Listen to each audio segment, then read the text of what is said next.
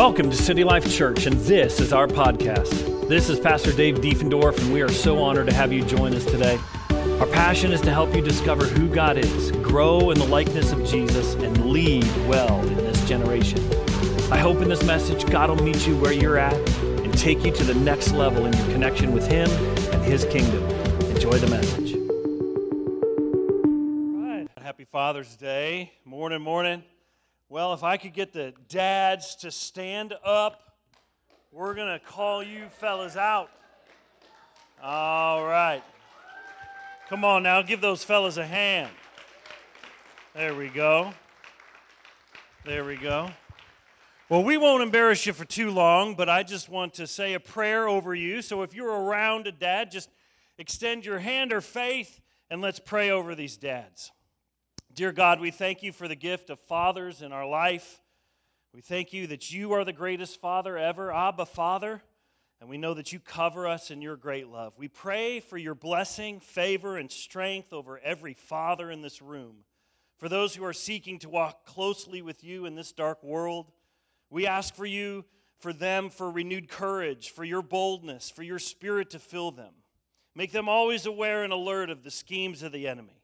We ask that you would keep their footsteps firm and guard their way. We ask that you would help them to always stand strong, to be men of faith, to say no to what is wrong and yes to what is right. We ask that you would fill their hearts with love, compassion, joy, faithfulness, and cover their lives with great peace. Lord, we pray that you would raise up mighty men, godly men in this generation who would know you and honor you with their entire lives. We pray that they would stand firm in the faith, walk wisely, and follow hard after you. May they grow in their love and passion for you, for their families, and in the calling to follow you above all else. Thank you for dads who fight for their families, who do battle in prayer over those they love. Thank you, God, for these men and hold fast to them today. We choose to immerse our lives in you, God, the greatest Father ever. And we know that you are with us always and cover us with your power and your strength. In Jesus' name, amen. Amen. Thank you, dads, for me and mighty men. All right, well, welcome to City Life. Happy Father's Day. Happy Juneteenth as well, if you celebrate the Juneteenth.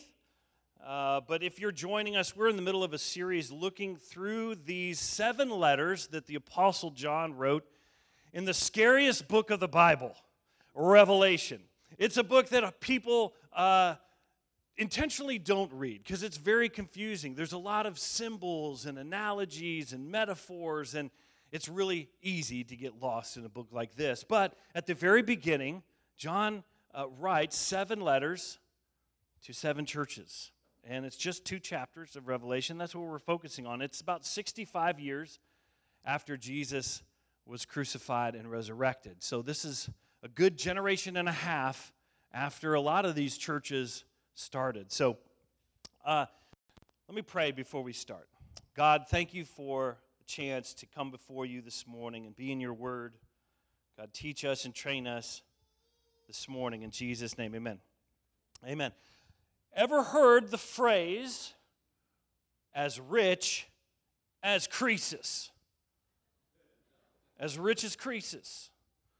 Okay, it's an old phrase. I didn't think there would be many takers on that, but there used to be a phrase as rich as Croesus. Croesus was this uh, ruler of the Lydian Empire in 6 BC, so 600, before, 600 years before Christ, uh, the 6th century, mind you, sorry, correction, 6th century.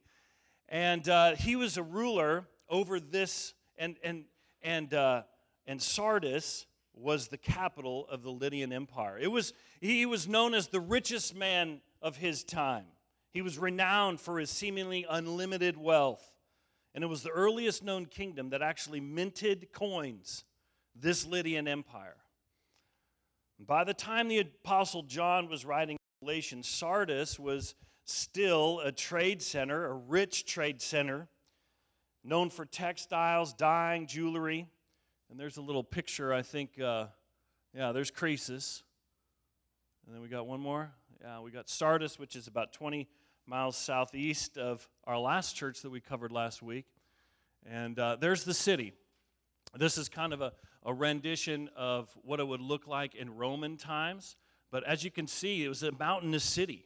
It's set high up on this mountain range. And actually, the, the, the mountain, the kind of craggy mountain range in the background, that used to be where old Sardis used to be, and actually where Croesus ruled.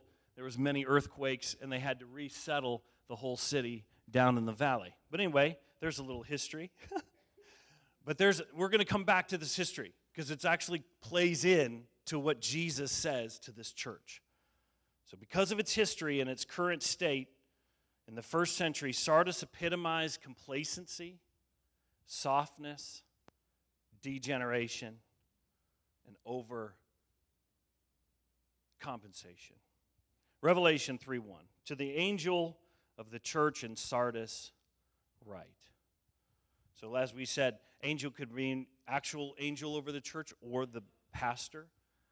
These are the words of him who holds the sevenfold Spirit of God and the seven stars. Now, at the beginning of every letter, we've kind of looked, and he gives himself a title before every letter. And it's different in every letter. In this letter, he says, He is the one, Jesus is the one who holds the sevenfold Spirit of God and the seven stars. Now, what's that sevenfold Spirit? Sounds weird, right? Well, actually, it's a reference to a very clear verse in Isaiah 11 2 that people in the people that were familiar with the Old Testament, they're like, oh, the sevenfold spirit. I know what that's in reference to. That's in reference to a Messiah, a messianic verse that when the Messiah comes, he's going to have this type of spirit. And he says here in verse 2, and says, There shall come forth a rod out of the stem of Jesse. In other words, Jesse's one of Jesse's sons. And a branch shall grow out of its roots, and the Spirit of the Lord shall rest on him the Spirit of wisdom and understanding, the Spirit of counsel, of might, Spirit of knowledge, and the fear of the Lord. That's what's in reference to this kind of sevenfold Spirit. This is who Jesus is the one who has this Spirit in his hands wisdom, revelation, counsel, might, fear of the Lord. So Jesus is addressing them. Verse 2, it says, I know your deeds. You have a reputation for being alive, but you are dead. Ooh, not even in verse 2 yet, and he's dropping the hammer. I know your deeds. You have your reputation for being alive, but you are dead. Wake up, strengthen what remains and is about to die. For I have found your deeds unfinished in the sight of my God. Tremendous words that we hear from this, but this reputation, you have a reputation for being alive. So maybe the, the works that they had done, they had been done, they'd they've been executed to please other people, or maybe for notoriety. Maybe they were doing things uh, for the sake of getting a good reputation. Maybe they set out to get, make a name for themselves in the city and lost their connection with God in the process. And yet, Jesus is peering behind their curtain and is seeing that you're actually dead inside. You're walking around asleep, dead in the sense of being disconnected from the Father. And so Jesus' words are wake up, strengthen what remains, it is about to die, for I've found your deeds unfinished. Man, that's, there's so much hope in that statement. Your deeds are unfinished. Not that you're done, I'm done with you, but I see you and they're unfinished. There's some more works for you to do. I'm not done with you yet. And these words are straight truth from the living God. And I'm sure that anybody, even the Sardinians, these words would have cut right through them, but specifically for the Sardinians, they will heard this a little bit differently because of their town's history. For see, the history of Sardis has some relevant facts for us. Back to Croesus. Croesus was the last Lydian king in the sixth century. He was the last because King Cyrus II from Persia came, Persia came to conquer him and gain his tremendous wealth. The same Cyrus that Daniel advises later in his life. Well, the city of Sardis at the time was perched high up on these mountainous crags. And even in this mountainous valley, these crags to reach the capital were seemingly impossible to climb to traverse.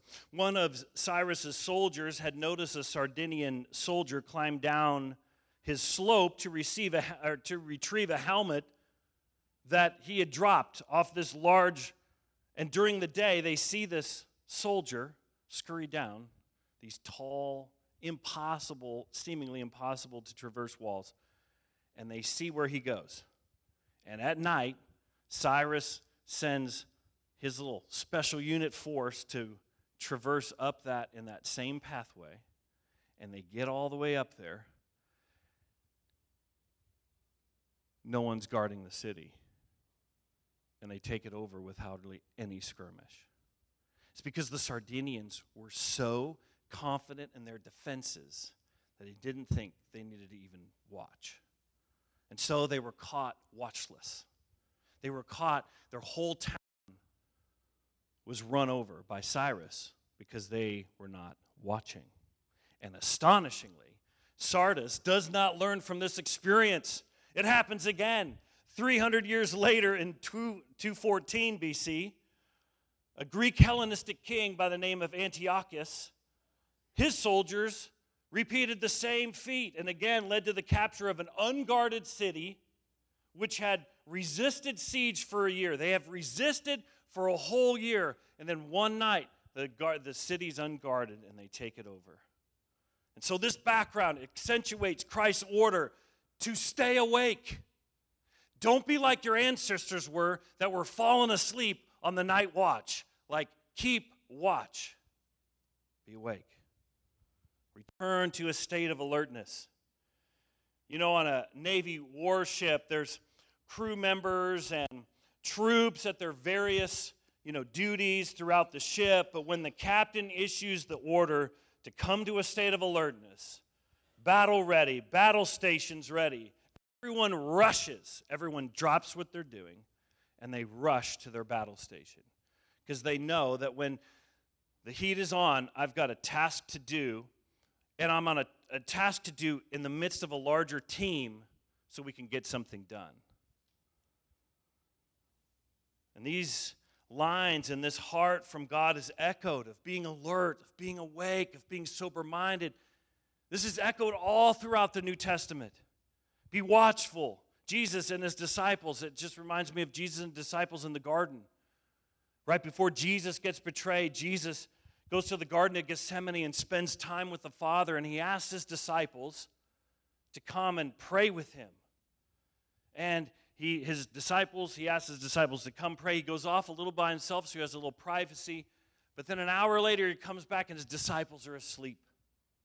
And he rebukes them. And he says this Couldn't you stay awake and watch with me even an hour? And it was the night that he was getting betrayed. And his disciples, the people that he had trained for three and a half years, are asleep on the very night he gets betrayed. It says, Keep alert and pray Otherwise, temptation will overtake you. For though the spirit is willing, the body is weak. And the Apostle Paul says this continue steadfastly in prayer, being watchful in it with thanksgiving. Continue steadfastly in prayer. So, how do we live life awake? One of the ways the scriptures teach us how to live life awake is live life awake in prayer.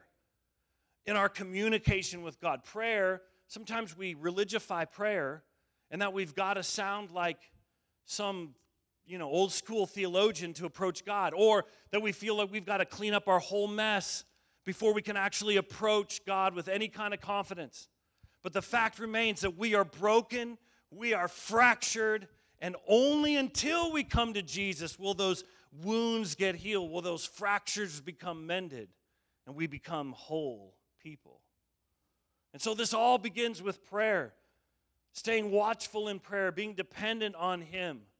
You know, every the Bible says that every day His mercies new every day, which is kind of like the the picture that comes to mind. Is like, man, you got a blank slate every day to live life in the Lord. And it takes this reliance and dependence upon Him because I don't know how to do that. You don't know how to do that. We live decades the world's way. And God is trying to retrain us. What does it look like for a son and daughter of God who's filled with the Holy Spirit, being led by His Word? What does that look like? That comes together all in prayer. communing with God, relying on God. God, this is what I got going on today. God, this is the person I'm meeting. This is the person I'm seeing. God, these are the tasks I got. God, I'm putting it all into your hands for you to supernaturally infuse it with your life, with your strength, with your fruitfulness. Daily communion. Be watchful. Be awake in prayer. And then Peter, another apostle, he kind of got this lesson from the garden. I bet you that was a huge, like, two by four from Jesus. You know, like, dude, I totally fell asleep. I'm sorry. Let's try again. And then they, he goes off again, and they fall asleep again. But anyway, I love the disciples because I, we're in good company. Anyway, 1 Peter 5 says this Be sober minded, be watchful. Your adversary, the devil, prowls around like a roaring lion, seeking someone to devour. One that isn't watching out, one that isn't discerning what's going on, one that is just kind of naive, gets pounced on. Not just in prayer, but we need to be awake in discernment. How do you live life awake? Well, it's living a life with discernment. It's having lenses to see how, how God sees things and not how I would want to see things, or your political party wants to see things, or this is kind of my mom and dad saw things this way. No, no, no. This is I'm clearing all that out so I can have the discernment of the living God. You have an enemy that wants to steal, kill, and destroy you. Men and women of God, you and I need the discernment of the Holy Spirit. I read this quote and it just kind of stuck with me. I'm not even going to comment too much about it, but I want you to read it because it was kind of like, ooh, that's really good. David Dawkins, a doctor and PhD, wrote this. He says, The problem with decent people is that they are naive and project their own values onto others as presumptions. Underrating the enemy is the notorious pitfall. Whew, I like that assuming that the person you're trusting to bring justice, to bring life, to bring goodness, you assume that their value system's the same as yours. It's not. By far, it's not. So be watchful. Discern what's going on in and around you, in your home, at work. God, open my eyes. God, help me discern what's going on. Help me discern what's going on over my coworkers over my boss. Maybe my boss is having a bad day. Instead of looking at him like an enemy, maybe I need to go to him and serve him as a friend. Anyway, 1 Corinthians 16, another last way to be watchful. Paul says this Be watchful, stand firm in the faith, act like men, be strong. it's just a simple statement, but I love it. It says, Be watchful, stand firm in the faith, act like men, be strong, which means action which means do something. Don't just pray about it, don't just see it, but actually do something. Be alert, serve. Be alert, engage. Be alert, talk about it. So these are the ways that we can be alert in our prayer, in our discernment, in our action. Let's get back to our letter. Revelation 3 3. Remember, therefore, what you've received and heard hold it fast and repent. Hold it fast and repent. It seems like those two things don't go together. Holding fast is one thing, repenting seems like another thing. But when I'm holding fast to something, when I'm getting it close, when I'm when I'm letting it get close into my heart and in, into my brain, it's starting to wrestle with some things that I've previously thought wrestle with some things that I previously were, was addicted to, or patterns that I was living, ways that my character was being broken and my insecurity kind of being highlighted. But the way the more you cling tightly to this, the more your heart starts lining up and you and you start realizing, God, that area in my heart, God, that's not of you. That's totally of me. God, I repent. I give that to you and I turn and I move the other way. And as life goes on, as we cling tightly to this, God's Spirit will gently, like a good, good father that He is, come and train and teach and coach you to be the man or woman He's made you to be. And it's having this sensitive heart, this, this non calloused, non numb heart that is responsive to the move of the Holy Spirit and God's Word. So if you've been slumbering, repent. What you've received and heard, hold fast to it, cling to it. Don't get caught in passivity, especially you fellas on Father's Day. Come on, let's call out that passivity in one another that we're so prone to. Sometimes we think, I'll just do it next week. What? I'll just do it next year. Man, how many of those projects have you started and you kind of have that, I'll just get to it? How much have you done that with your own life?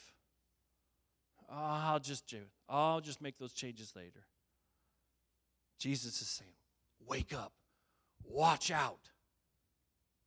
Time is now. Lastly, Jesus has some words for those who have not fallen asleep. Verse 4 Yet you have a few people in Sardis who have not soiled their clothes, they're clean. They will walk with me, dressed in white, for they are worthy. The one who is victorious will, like them, be dressed in white.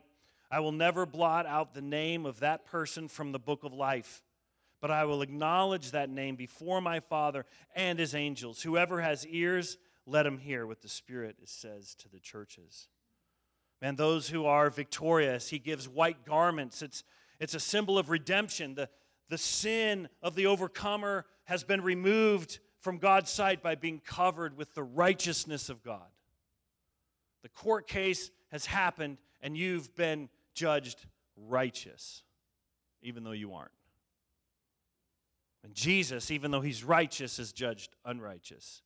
In that exchange, you get his life in exchange for the pebbles in your pocket, your old life, your old life that's not worth very much. Be faithful. Don't be indifferent. So as we kind of wrap this up, I mean, I just just kind of think about the areas in your life that you would feel God, if you were to kind of peel back the curtain on me, where would areas of deadness be? Where would areas that need your life? I feel like God this morning wants to you to invite him into those areas for him to do what only he can do. Almost as if he wants you to kind of invite him in and stand back and see what he does To live a life of faith, to say, God, only you can do what I'm asking you to do with this family member, with this heart issue, maybe with this trauma in the past or relationship difficulty. God, I want to live life awake. I want to live life awake in prayer. You know, maybe maybe God's leaning, maybe maybe that prayer life needs maybe that's where your go-to zone is for this next season. Maybe God wants to develop that prayer life so that you live life awake. Or maybe maybe it's just not walking around with kind of blinders on. Not seeing what's going on, not seeing the ideas at play in our culture, not seeing the, the money at play in our culture, or even in our words and actions. So, a great question is bro, you awake? You awake today, bro? You awake? Not woke. You awake? Huh? You awake? Man, I appreciate when people say that in my life. God, bro, you awake? Man, I don't think I was until you asked me. I appreciate you asking me. Live life awake. We're living in a tremendous, significant time. And I don't know about you, but I am so grateful to God for a body of this, this spiritual family that's alive in Him, reliant on Him. So let's stay awake. God, help us strengthen what's lacking. God has chosen and called you to rise up and live strong in Him. Amen. Amen. So let's not be like Sardis, overconfident, content, asleep at the wheel. For you have been born for such a time as this. Let's pray, let's discern, and let's act together as a team to see God do great things in and through us. Amen? Amen. Let's pray. Father God, thank you so much for your words to Sardis. who, God, had a history of being asleep. But God, you called them out to live life awake, to wake up. And so, Father, I pray that we would respond to that same call on us, Father, to wake up. God, may you strengthen what needs to be strengthened. Father, we are here, God, because we're solely focused on you. We're not here to make our name great in this city. We don't need everybody to know about city life, but God, we want everybody to know about King Jesus, about Jesus, who's the Lord of Lords and King of Kings. He's the Alpha and the Omega. He's the exact representation of God the Father. If you want to know what the Father looks like, look to Jesus. And so, Father, we just thank you, God, for your Son who came to shed his blood to redeem us and restore us to be your sons and daughters, adopted into your family. And Father, I pray that you would uh, stir this word in our heart this week, that God, if there's areas that we're asleep, that you would make awake by your Spirit in Jesus' name.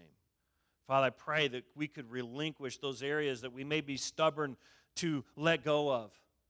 Father, reticent in thinking that, God, in your hands it would be better.